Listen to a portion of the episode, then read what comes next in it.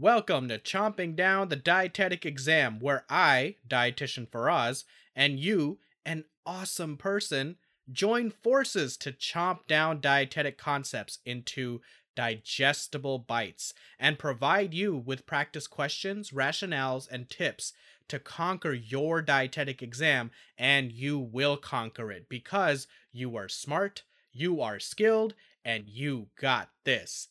Hit it!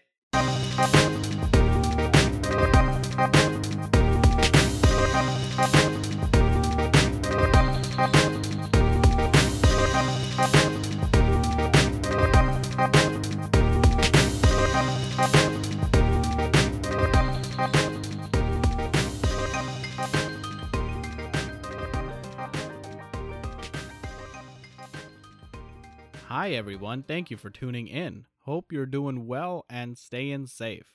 Before diving into the listener requested topics for today's episode, which will consist of lipid transporters, gastroparesis, and winterization, I got some really, really exciting news I gotta share with you. So over the years, I've had a lot of podcast listeners and students ask me to develop a program that covers everything you need to know about the R D exam. Well, guess what? That's happened. I've developed a program that's really focused on visual learning, and this program consists of seventeen video lectures that cover all four domains and every topic that's relevant to the R D exam. These topics are covered with full explanations, tons of mnemonics, illustrations, animations, tables, and each video lecture also has a pre and post test and a super duper colorful set of corresponding notes. This full program is now available on our website at chomp down dietetics dot com.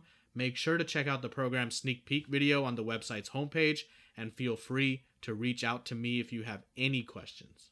That being said, let's get into it. What particles transport dietary lipids in the bloodstream? A. Glycerol. B. Micelles. C. Chylomicrons. D. Fatty acids.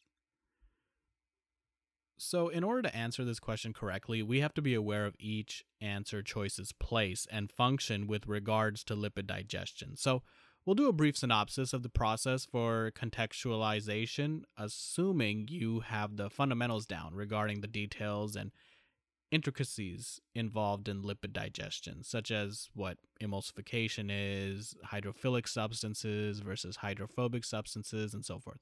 So as you know, glycerol, micelles, chylomicrons, and fatty acids are all connected to lipid digestion, which, although it starts in the mouth and stomach, once lipids hit the small intestine, that's that's the big time for them. That's Hollywood, or better yet, Lipidwood for them, because that's where lipids get tons of attention and really get broken down into lipid globules. So when chyme enters the duodenum, the body secretes bile, which is super helpful in digesting lipids, particularly triglycerides, through emulsification.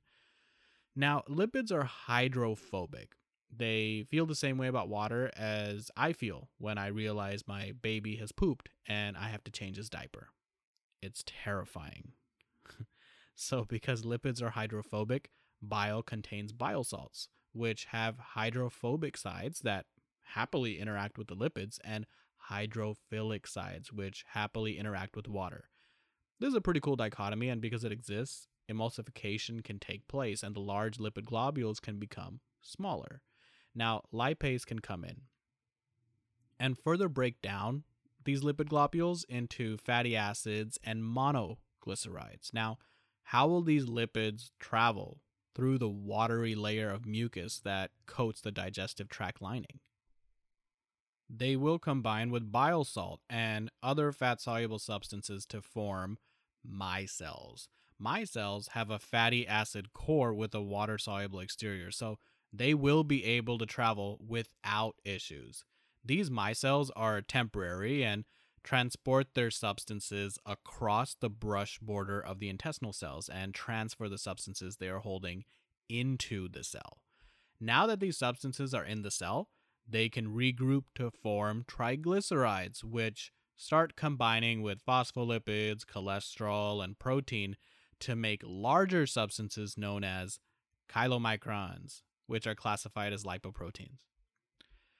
The protein is particularly noteworthy because out of all the lipoproteins, chylomicrons have the lowest amount of protein. It's actually protein that dictates the density of lipoproteins, and since chylomicrons have the least amount of protein, they are also considered to be the least dense. Although chylomicrons hold a variety of substances, they are mainly known for containing triglycerides because that is what takes up the most space in chylomicrons. About eighty to ninety-five percent of a chylomicron consists of triglycerides. That's why it's also referred to as triglyceride-rich lipoprotein. Not only are they filled to the brim with triglycerides, chylomicrons transport these substances in the body's bloodstream and get them where they need to be, such as adipose, skeletal, cardiac cells. A way you can remember that chylomicrons are mainly filled with triglycerides is look at the word chylomicron. Chylo sort of sounds like chiro, as in chiropractor, and chiropractors sometimes use essential oils to treat people, so you can link triglycerides to oils. Another way to remember is to look at the first part of chylomicron, which is C H Y, that's how it's spelled. It's similar to C H I. As in Chi-Town, aka Chicago, which is known for its deep dish pizzas. You can think that eating too much deep dish pizza could increase triglycerides. Also, pizza is cut in triangles, which starts with tri, just like triglycerides. Now that we've briefly reviewed the process, let's go back to our appetizer question. What particles transport dietary lipids in the bloodstream? A. Glycerol. B. Micelles. C. Chylomicrons. D. Fatty acids. So one of the key words in this question is transport, and we know that the answer choices predominantly involved in transporting are micelles and chylomicrons. So we can eliminate glycerol and fatty acids as answer choices. Another key word in this question is bloodstream. Micelles transport their lipid substances across the brush border of the intestinal cells and transfer the substances they are holding into the cell. Chylomicrons transport their lipid substances in the body's bloodstream and get them where they need to be, such as adipose, skeletal, cardiac cells. Thus, C, chylomicrons, is the correct answer. All right, let's move on to our next appetizer question. Here we go. Which of the following would be the best recommendation to treat gastroparesis? A. High fiber intake. B. High fat intake. C. Small, frequent meals. D. Large, infrequent meals. So gastro means relating to the stomach, and paresis means relating to muscle weakness or paralysis. So gastroparesis essentially refers to the stomach's partial paralysis that is typically associated with either a delay or absence of the stomach being able to empty its contents into the small intestine. Gastroparesis is also referred to as delayed gastric emptying for this reason. The cause for gastroparesis is debatable, but one of the most consistent theories posits the involvement of the vagus nerve. In a person without gastroparesis, the vagus nerve sends signals to the stomach to contract so that it can move food through the digestive tract.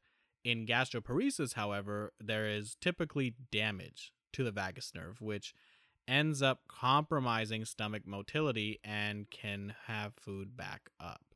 In other words, nerve damage, particularly to the vagus nerve, can result in gastroparesis. There have been a variety of conditions and disease states that have been associated with gastroparesis, such as scleroderma, surgery, so something like a gastric resection, infection, Parkinson's, and diabetes. Focusing briefly on the link between diabetes and gastroparesis would be really helpful because gastroparesis is super common in diabetes. In fact, one estimate is that a third of all people with either type one or type two diabetes will experience it. And the theorized reason is that gastroparesis is due to the neuropathy that often presents in diabetes as a result of hyperglycemia. So, as you know, consistently super high amounts of blood glucose can decrease the elasticity of blood vessels and can cause them to narrow and impede their blood flow, coincidentally weakening the walls of the blood vessels, including those that supply neurons with the stuff they need to function, like oxygen and nutrients. So the stomach contains an enormous amount of neurons. So as neuropathy is taking place due to diabetes, naturally it'll reach the stomach, and the neurons of the stomach will become compromised, which will compromise the stomach's natural functioning and ultimately make it more susceptible to gastroparesis. So, shifting gears to treatment. With regards to medical nutrition therapy, you want to avoid high fiber and a high fat diet because both generally slow gastric motility, and since that's already compromised in gastroparesis, the last thing you want to do is slow down the process even further. You also want to recommend smaller, more frequent meals because that will aid in getting the food to be more easily absorbed and out of the stomach quicker, as opposed to large meals, which will cause the stomach to have to take longer to process and may further exacerbate the issue. Another way gastroparesis is treated is through prokinetics, which amplify and better coordinate gastrointestinal contractions and speed up gastric emptying. They also have antiemetic effects, which is awesome because oftentimes when a patient is going through a bout of gastroparesis, the food is just stuck in their G I system, so it can cause nausea and vomiting, very unpleasant. So the antiemetic effect is super helpful. Typical prokinetics include metoclopramide, erythromycin, and domperidone, which totally sounds like Domperion. With that being said, let's revisit our appetizer question. Which of the following would be the best recommendation to treat gastroparesis? A, high fiber intake, B, high fat intake, C, small frequent meals, D, large infrequent meals. So let's go down the answer choices. Choice A and B would both be counterproductive to treating gastroparesis because they would slow down gastric motility even more than it already is and would thus further exacerbate the condition. So we can safely eliminate both of these answer choices. How about C, small frequent meals, and D, large infrequent meals? So smaller, more frequent meals will aid in getting the food to be more easily absorbed and out of the stomach faster, as opposed to large meals, which will cause the stomach to have to take longer to process and may further exacerbate the issue. Therefore, the correct answer is C, small frequent meals. All right, let's move on to our next appetizer question. Here we go. Which of the following is not typically winterized? A, corn oil, B, cottonseed oil, C, soy oil, D, butter. So I feel like this is one of those concepts that you're only aware of because you're studying to become a dietitian or you work in the food industry. Like, the average person can't possibly have the need to study this topic, but we do have to know this stuff, so let's chomp it down. So winterization is essentially a process to make stuff stay smooth in cold settings such as the fridge. This is with specific regards to oils because some cooking oils can solidify in the cold. This is due to the fact that oils often have waxes which contain compounds in them that can remain solid in the cold due to their chemical properties. So if you live in a super cold area, then you would want to buy oil that has been winterized because you don't want to have to constantly heat your oil to be able to pour it out smoothly. That would be really annoying. So Corn, soy, and cottonseed oil are typically oils that undergo winterization. You can remember this as cold sweater Christmas. The C's stand for corn and cottonseed, while the S stands for soy. Since cold sweaters and Christmas are all terms associated with the term winter, we can also link them to the term winterization. So cold sweater, Christmas, corn oil, soy oil, cottonseed oil. Talking about all this really makes me wish it was winter time and I had some hot chocolate.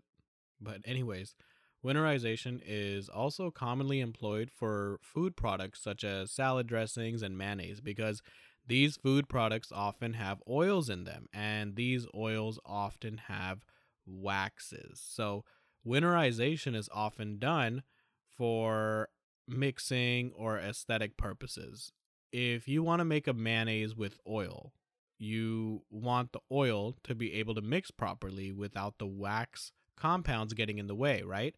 Also, you don't want a salad dressing or mayonnaise to be in the fridge that has a bunch of waxes because it may make these food products look solid or chunky. It just it wouldn't look very appetizing. People like their dressings and mayo to be smooth. Winterization can also make an oil look clear in the fridge, which is also much more aesthetically pleasing than non-winterized oil in the fridge, which can look cloudy. Nobody really wants cloudy oil. So winterization involves a variety of phases, but the one that is of particular note is crystallization, which is the transformation of a liquid, gas, or solution into a crystal form. As an oil is being crystallized, the wax compounds in the oil are able to solidify and precipitate out. Basically, they get singled out, right? So then the wax compounds are basically scooped or filtered out.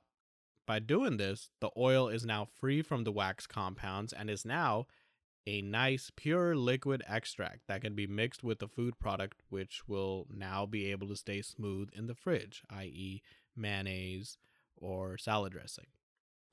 With that being said, let's revisit our appetizer question. Which of the following is not typically winterized? A. Corn oil. B. Cottonseed oil. C. Soy oil. D. Butter. So this is just one of those situations where a mnemonic comes really in handy, and we totally have a mnemonic for winterization. That's our cold sweater Christmas. So applying that, we know that the C's stand for corn and cottonseed oil, and the S stands for soy oil. All three of these oils are typically winterized, so they are clear in the refrigerator after going through winterization. Butter, on the other hand, tends to stay solid in the refrigerator. It can get smoother if it's setting at room temp, but it's generally a world away in terms of its structure compared to oil, right? Butter generally stays solid comparatively. So generally the oils that undergo winterization is, you know, just so it looks good for consumers and also it mixes well. Neither of these two issues happen with butter because people expect butter to be solid. So it's not really going to need any winterization. So therefore, D, butter, is the correct answer. All right, that's a wrap for today's episode. Remember to check us out on chomp down dietetics dot com, where we have our program that covers all relevant topics on the R D exam with video lectures and colorful notes. You can also hit us up on our socials, which are listed in the episode descriptions. And this is where you can request topics and just let us know how you're doing with your exam journeys. With that being said, I will catch you later. Bye-bye.